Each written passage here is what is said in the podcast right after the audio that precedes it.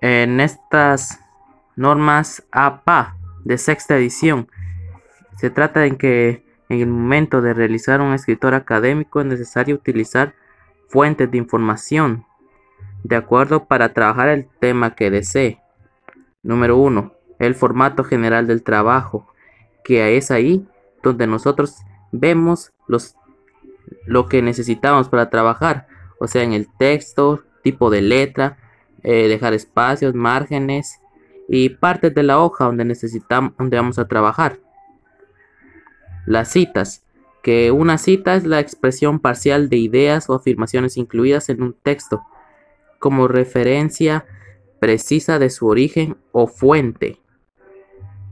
Lleva también la cita textual o literal, que es cuando se extraen fragmentos o ideas textuales de un texto las frases omitidas se reemplazan en puntos sustantivos. O sea que nosotros buscamos frases o ideas de otro texto para poner a ser el nuestro.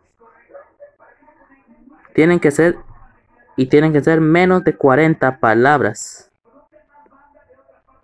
Luego están las citas de más de 40 palabras que, que van también si es que se desea poner. Luego está la cita de parafraseo o no literal, que en esta cita utilizan las ideas de un autor, pero no, forma pero no en forma textual, sino que se expresan con nuestras propias palabras.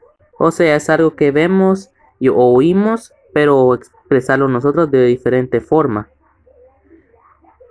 Luego están las reglas según autores, que en estas ahí van nuestro apellido, quién y dónde somos. Pueden ser seis o más autores. Puede llevar el nombre o, o pueden poner solo anónimo cuando no quieren poner su nombre.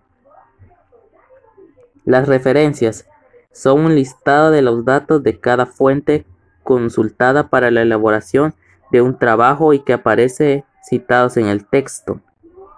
O sea, quiere decir que son las fuentes donde encontramos eso, lo que lleva nuestro texto.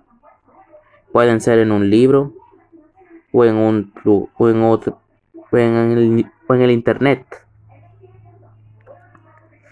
Publicaciones periódicas que en estas se tratan, como lo dice su nombre, que van en el periódico y que están en su y que pueden encontrarlas en el internet.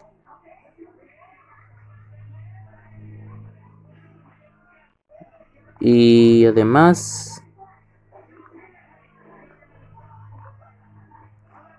puede haber otros tipos de texto, como los informes en, los, en las páginas web, simposios y conferencias. En estas ahí van los nombres de los autores, el, el título y otras cosas que se le quieran agregar.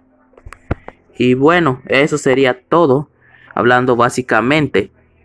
Pero en estas normas APA o APA son más bien tipos de tipos de textos que ya serían para hacer trabajos ya universitarios. Espero que les haya gustado y que por favor hayan explicado, haya bien hecho. Gracias.